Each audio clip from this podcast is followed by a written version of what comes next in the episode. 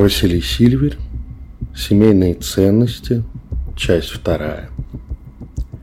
В доме творилась реальная чертовщина.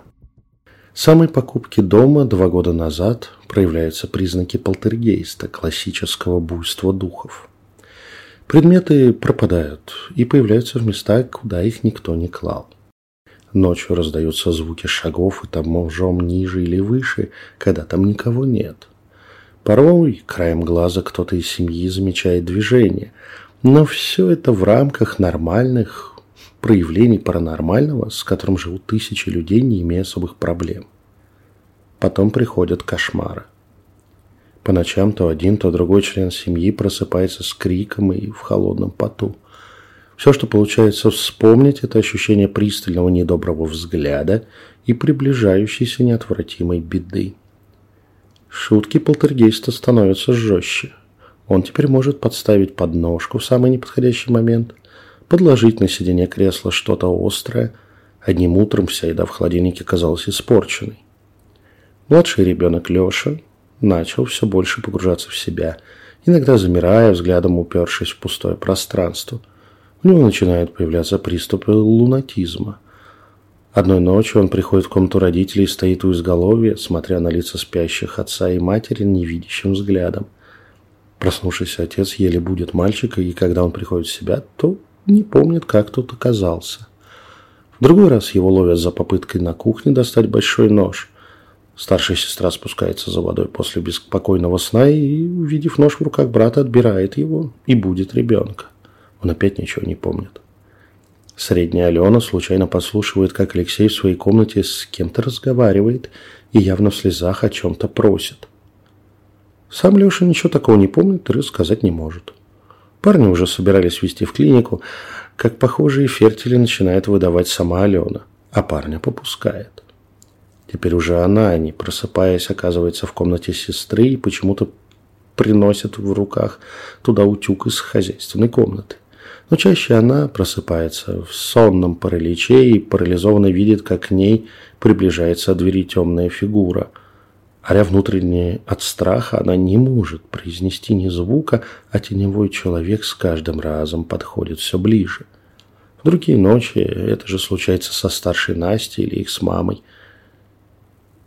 Каждая рассказывает один и тот же сценарий – Одни и те же ощущения, как будто из них уходит душа, с каждым разом все меньше ее остается.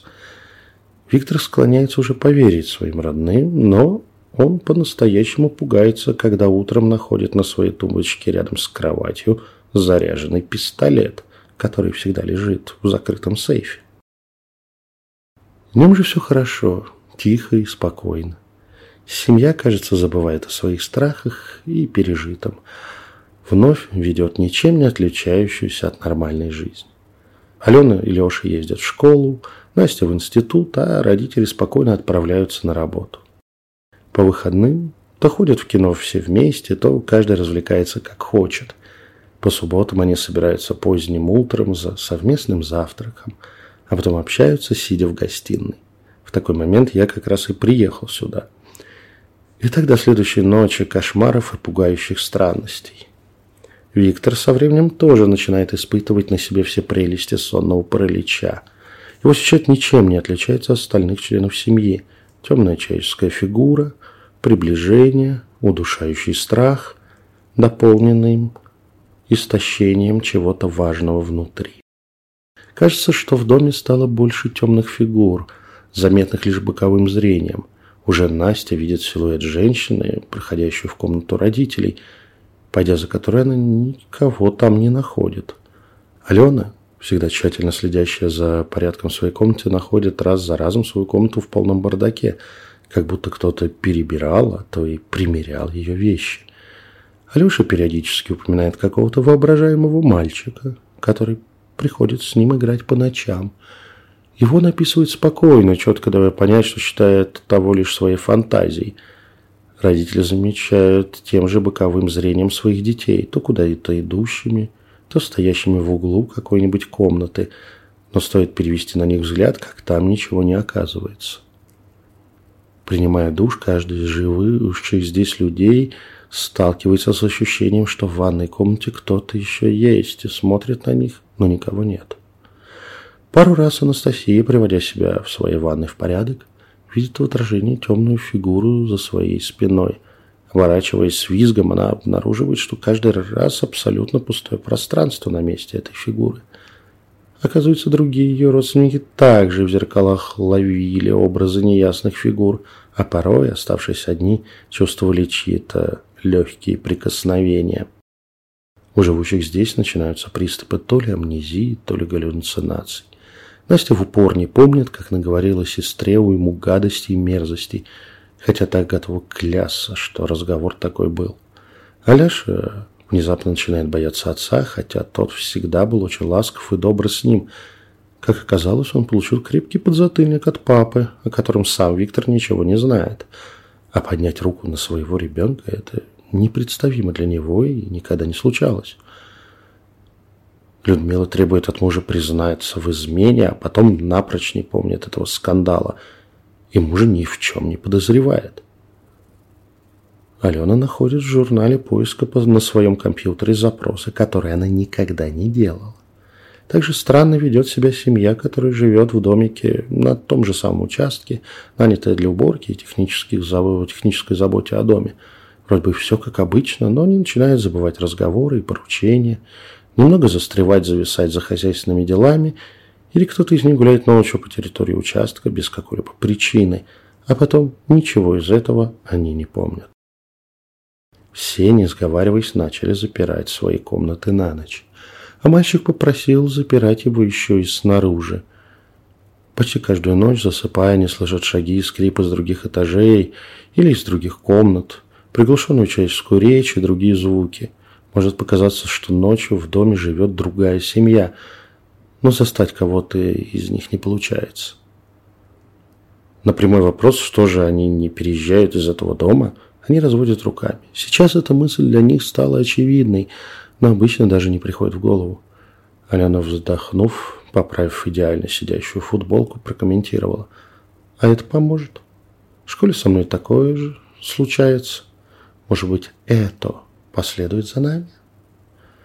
Остальные члены семьи подтвердили, что и вне дома, в городе, с ними начали случаться странные вещи. Та же амнезия, когда не помнишь, как что-то делал и принимал какие-то решения, странные звуки, перемещение с места на место предметов и так далее. Слушая все это, я не могу отделаться от ощущения, что мне не договаривают что-то важное. Не получается понять, ухватить, где и кем скрывается то, что многое бы объяснило в происходящем. Но то, что от меня что-то прячут, надеясь решить проблему, не вынося ссоры из избы, однозначно.